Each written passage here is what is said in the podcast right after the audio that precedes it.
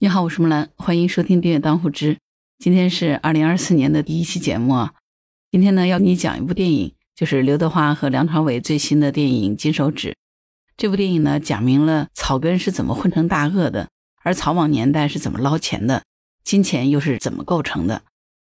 这个电影的故事原型就是香港十大奇案之一——嘉宁集团诈骗案。但是呢，真正让你惊奇的地方，不在于是如何谋杀。也不是在于事成之后的纸醉金迷，而是一个人如何能够从身无分文到只手遮天。打工人要如何才能上位呢？人为什么要学会包装自己？为什么股市喜欢聊感情？而钱生钱的游戏要如何玩呢？那些个离我们大家并不遥远的事情，在这部电影里都讲明了。但其实现实的世界远比电影更加的光怪陆离。今天就和你聊一聊这部电影和它背后的香港十大奇案之一——嘉宁集团诈骗案。一九八三年七月，香港警方发现了一具男尸。最开始呢，以为是帮派仇杀，警方也没有放在心上。但是呢，一个小细节让这件事加上了一层迷雾，就是这个死者的衣服口袋里面有一枚马来硬币。最终呢，查明这个死者是个马来人。看来呢，这不是帮派仇杀，而是跨国的凶杀。经过调查，这名死者的台面身份是马来西亚的国营银行裕民银行的房屋业务助理经理。他来到香港呢，有一项特殊的任务，就是来香港做核数，也就是说，他是来查账的。一个查账的人被勒死在八角岭里，那么他到底是查谁的账呢？从这具尸体呢，最终就牵扯出了香港廉政公署前后查了十多年，仅仅是政务文件就有四百多万页。需要大约一百五十平方的房间来储存，前后的诉讼费花了两亿多港币，而现在这个案件都挂在廉政公署官网上的嘉宁集团诈骗案。这个诈骗案的主犯呢叫陈松青，在电影里这个人物是梁朝伟扮演的。陈松青是一个土木工程师，伦敦大学毕业，他的专业实力呢还是非常扎实的。刚开始他在新加坡和马来西亚做一些小规模的土木工程。但是很快他就发现自己拥有扎实的技术，却恰恰是世界上最不值钱的东西。没有几年，他就被挤兑破产了。那怎么办呢？于是他就决定去香港这个当时的聚宝盆继续当他的土木工程师。在电影里呢，梁朝伟演这个角色上位的桥段是过于戏剧性了。其实呢，真实的打工人上位不会这么魔幻，他要更扎实一点。在真实的历史上呢。陈松青其实就是靠着包装自己，很快就引起了老板钟正文的注意。至于包装的手段嘛，也很简单啊，就是每天精心的打扮自己。虽然只是一个打工者，但是呢，陈松青每天都把自己的头发梳得溜光，西装穿得笔挺，每次和甲方的技术主管聊天聊得都非常的融洽，谈项目头头是道，谈经济趋势，谈国际大事也是如数家珍。弄得对方误以为他是公司的项目高级经理，于是呢，就跑去向老板龚文正打听。在职场上，你要想往上爬，有的时候啊，真的是必须要有一点专业能力之外的亮点。正是这个亮点呢，让老板龚文正觉得，这种能够把甲方唬得一愣一愣的人，不应该只是在幕后画图。于是呢，他拉着陈松青就开始合伙做生意了。我出钱，你出力，有钱大家一起赚。七十年代的香港是从第一次石油危机当中快速复苏的，市面上都是钱，而香港政府呢又刚刚好提出了十年建屋计划，要给一百八十万的香港居民提供设备齐全、居住环境合理的公共房屋单位。有钱又有政策的指导，于是呢，房地产行业瞬间就火了。咱们现在都很熟悉的这个卖楼花哈，就是从那个时候普遍起来的。房子还没有修好。房屋的所有权就能转好几次手，价格就翻好几倍，开发商就迅速进入了躺赚的年代。陈松青的第一个房地产项目仅仅投入了二百五十万港币，最后的销售收入呢是六百二十万港币，瞬间就起飞了啊！当然，如果这个故事停在这里，这也就是一个土木工程师凭借综合实力抓住了时代机遇，认真赚钱的正面案例。但是陈松青的胃口哈远远不止于此。赚了第一桶金之后呢，他马上就进入了骚操作阶段。如果想要更好的吃房地产的红利，那就需要有更多的资金来拿地。这个呢，就回归到了商业最基础的问题，那就是钱从哪儿来呢？当然，钱要来源于银行和股市。于是呢，陈松青就成立了后面大名鼎鼎的嘉宁集团，一系列的操作套路，给我们细致的演示了在那个草莽的年代，怎么样从小角色变成大鳄的。第一步呢，就是套路抵押。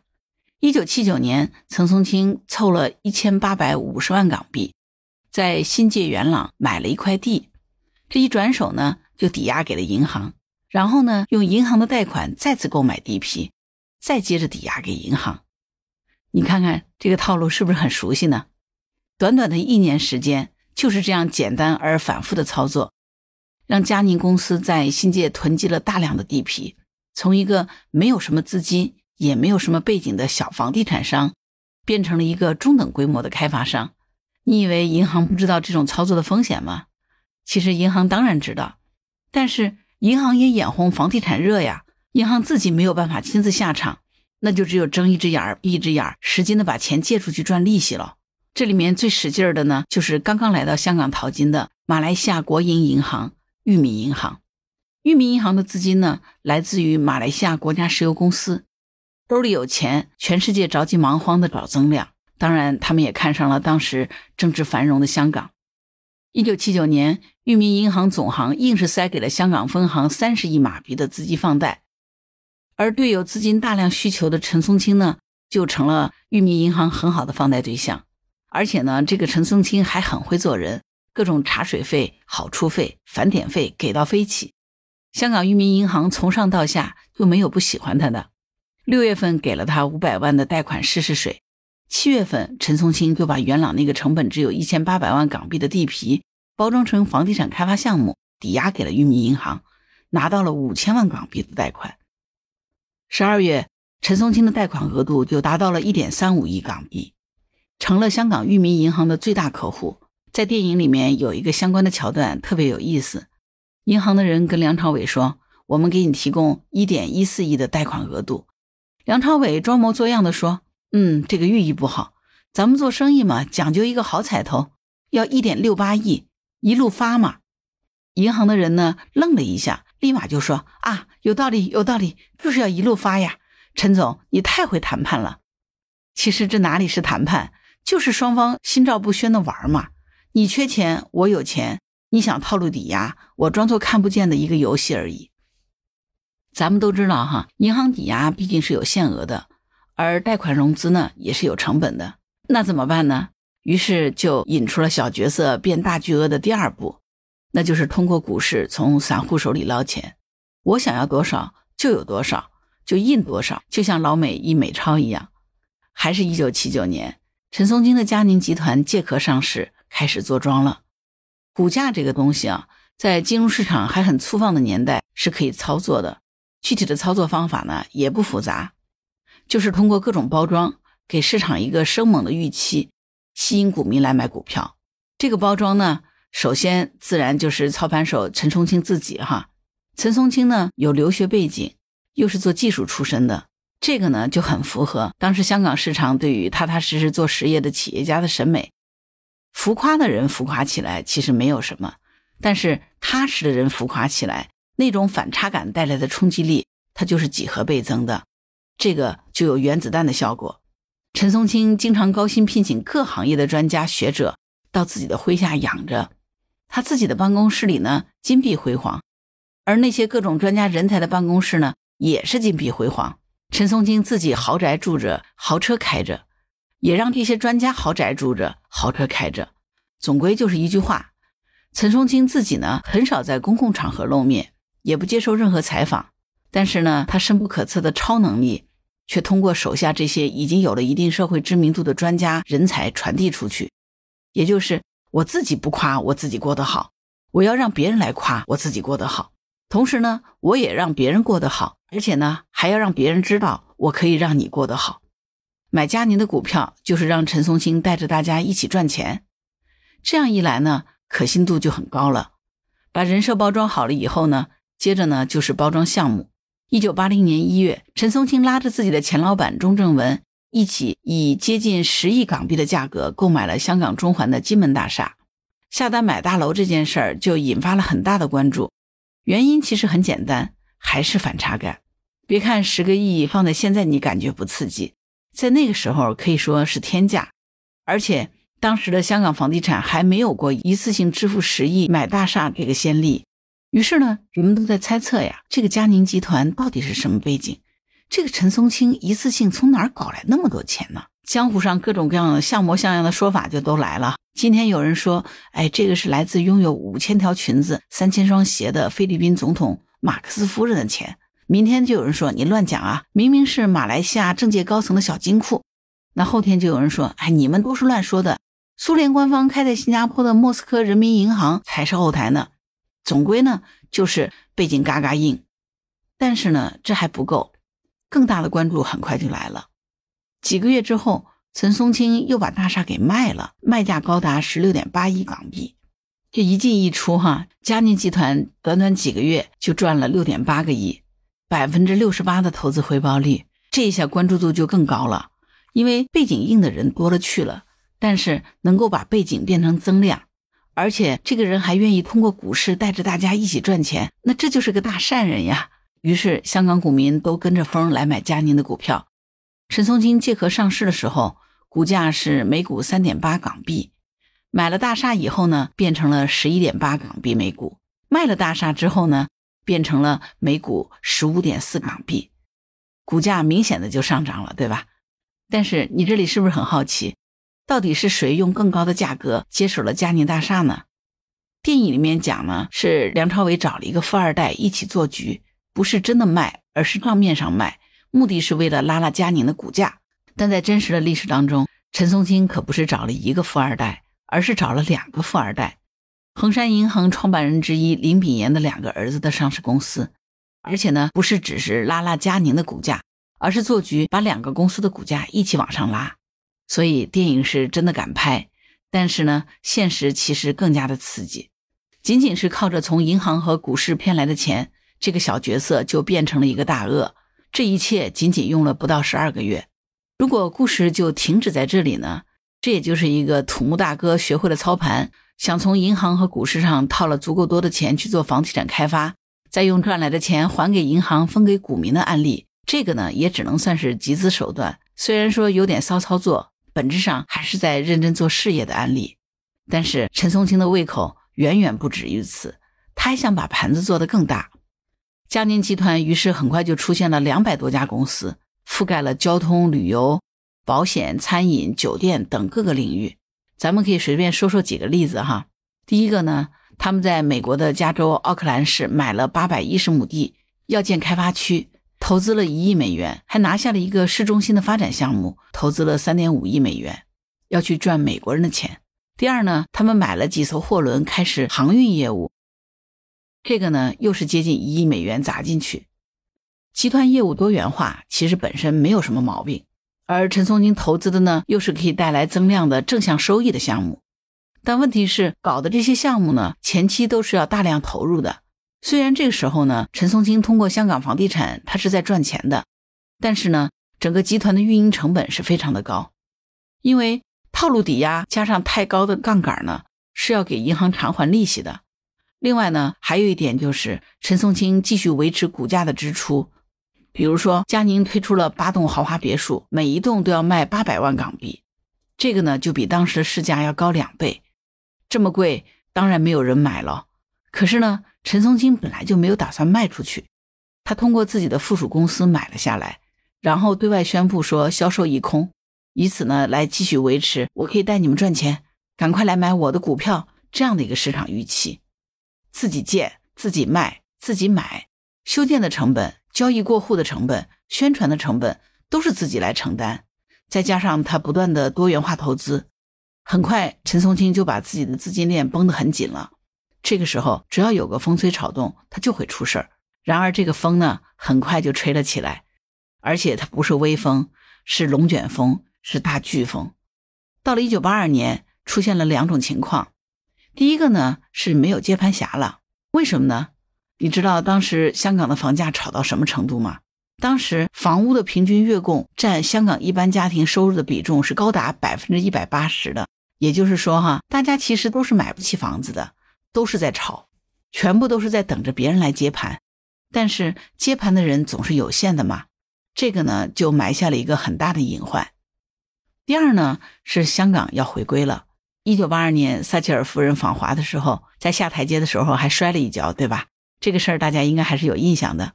在那个时候呢，刚刚开始讨论香港回归问题，很多事情呢都还没有谈好，政策呢也不明朗。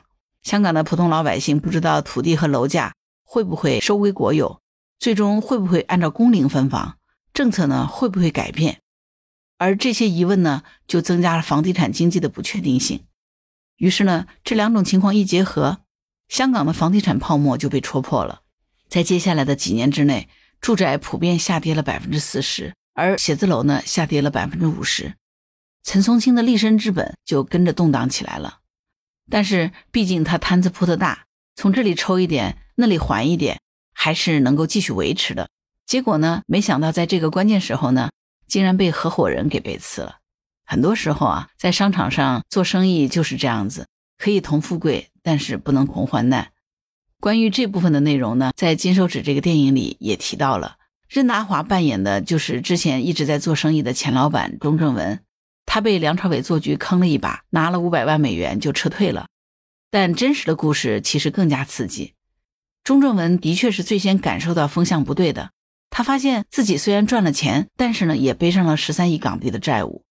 一旦增长的这个预期停下来，自己就会面临危险的局势。于是呢，钟正文就找人去调查陈松青，翻出来了一大堆问题。靠着这份黑材料，陈松青被迫给出了一个非常优惠的条件，让钟正文脱身了。其实说白了呢，就是给钱让他闭嘴。那这下子呢，就彻底抽光了嘉宁集团的流动资金，内部人士出逃了，外部人士呢又被坑了最后的一笔。一九八二年九月，嘉宁宣布。他们过去六个月内获利两亿六千九百万元，要给股民派息了。于是呢，又引发了一波抢购潮。结果仅仅过去四十天，佳宁就宣布资金周转不灵，股价暴跌，股民高位套牢。而主要的债权银行就提出了清盘。既然要清盘呢，那就要查账嘛。于是这个时候，马来西亚裕民银行总行就派出了何素妍，也就是前面那个死者哈。这个调查员也不知道挖到了什么样的黑料，不过呢，很明显，如果让这个调查员活着，问题肯定更加严重。于是就出现了开始的那一幕：香港警方发现了调查员的尸体。然而，更魔幻的剧情也来了，因为死的毕竟是个马来人。于是呢，马来西亚政府也派出了调查团。这一查呢，就有点尴尬。原来，香港裕民银行总共给嘉宁集团批了八亿美元的贷款。而绝大多数呢是没有给足够的抵押情况下就直接给的，甚至还有先给钱后补文件这种操作。毕竟马来西亚国营银行牵扯太大了，查到这一步呢也就差不多了。裕民银行的主席董事和代理董事同一时间集体辞职出国养老去了，没有人因为这件事儿而被检控，算是画上了一个句号。那这个呢就很尴尬了哈。香港这边呢还在积极的查，马来西亚那边呢就说算了算了。虽然最终也抓到了凶手，凶手说是陈松青指示的，但是除了口供，也没有任何实质的证据。而陈松青呢，也狂得很，说他是个生意人，就算真的犯了什么法，也就是花点钱。最终呢，这个杀人案也就不了了之算了。但是呢，商业犯罪还是可以继续查的。这一查就是十三年，从一九八三年一直查到了一九九六年，陈松青拿到了香港连续最长的保释记录。在英国第十次申请人身保护令被拒之后呢，他终于承认了两项串谋讹诈两亿八千万美元的罪状。你猜猜他判了多少年？三年。对你没有听错哈，只有三年。而且呢，其中一年多他还是在病房里面度过的。这算是板子高高举起，最终又轻轻的落下。又是一个算了算了哈。嘉宁集团诈骗案之所以被列入香港的十大奇案。他离奇的地方到底在什么地方呢？这是因为哈，这个案子死了好几个人，除了前面那个马来西亚调查员，还有三个人莫名其妙的也嘎了。负责嘉陵集团法务的律所高级合伙人，在参加法庭聆讯的前一天，在自己家的游泳池里面非常诡异的淹死了。在电影里面，方中信演的就是这个大律师。当时这个律师是浑身绑满了铁链子，外加一个井盖沉在泳池里的，号称是自杀。而负责调查佳宁集团财务问题的廉政公署的一个主任，说自己的工作压力太大了，我也自杀算了，最终也死了。负责判决三年有期徒刑的主审法官，在判决后的不到一年就被车给撞死了。你说这么接二连三的巧合凑在一起，你就说他巧不巧吧？你就说他生不生气吧？至于说为什么只判了三年，是因为两点八亿美元的商业诈骗的金额还不够大吗？不，恰恰是因为金额比暴露在水面上的更大。在电影里呢，借着梁朝伟的嘴给出了解释：香港股民呢是输了两百多亿，但你知不知道场外对赌的那些国际大鳄，他们输了几千亿？如果我坐牢的话，那几千亿的坏账谁来背？背后的这个真实故事就是这样的：从一九七九年上市到一九八三年，佳宁创造了一个商业神话，也创造了一个商业悲剧。无数曾经追捧过佳宁，甚至把陈松青当作是香港之光的小股民，倾家荡产，欲哭无泪。虽然说哈，投资有风险，千万要谨慎。每个人呢，都是自己投资的第一责任人。但是在这种人为刻意制造的铺天盖地的信息迷雾里，在不上车就会错过时代红利的宣传包装之下，又有多少人能够真正的把持得住呢？人性的贪婪是共通的，陈松青如此。香港股民也是如此，有的人靠贪婪赚得盆满钵满，有的人被贪婪拖累的债台高筑。为什么会有这样的差别呢？这是因为在真实的游戏当中，有些人是主角，有些人是群演，有些人是做局的，有些人是入局的，有些人是韭菜，而有些人是割韭菜的，仅此而已。在电影里。刘德华扮演的廉政公署高级调查主任，头发都熬白了，终于把梁朝伟绳之以法，但是却只是三年的有期徒刑。这个就是当年魔幻的香港。《金手指》应该说还是一部非常精彩的商业电影哈。一部好的商业电影，让我们在观看的时候很容易跟主要的角色有代入感，而对于那些配角、群演，甚至是在镜头远处晃动的模糊的人影。可能我们很少会去注意，但在现实生活当中，我们是游戏玩家还是别人的游戏体验者呢？相信咱们自己都挺清楚的哈。一部好的商业电影值得细细去品味。有的人呢看到了故事，有的人看到了时代，而有的人呢看到了技巧，还有的人看到了人性。故事有好坏，人性有正邪，时代有悲喜，技巧却是理性的。到底能从中得到什么样的启示？我建议你不妨可以亲自去看电影，感受一下。但是呢，至少有一点是可以肯定的：我们不一定能够有机缘像陈松青一样去走那条路。但是呢，我们知道那些人是怎么设局的，让咱们尽量不成为他们的游戏体验者，这个可能还是很重要的。好了，关于本期话题，你有什么想法？欢迎在评论区留言。如果你喜欢木兰的节目，欢迎订阅、点赞、转发当户知，谢谢您的支持。如果你喜欢木兰，也欢迎你加入木兰之家听友会，请到那个人人都能发布朋友圈的绿色平台，输入木兰的全拼下划线七八九，就可以找到我了。好啦，今天就到这儿，我是木兰，拜拜。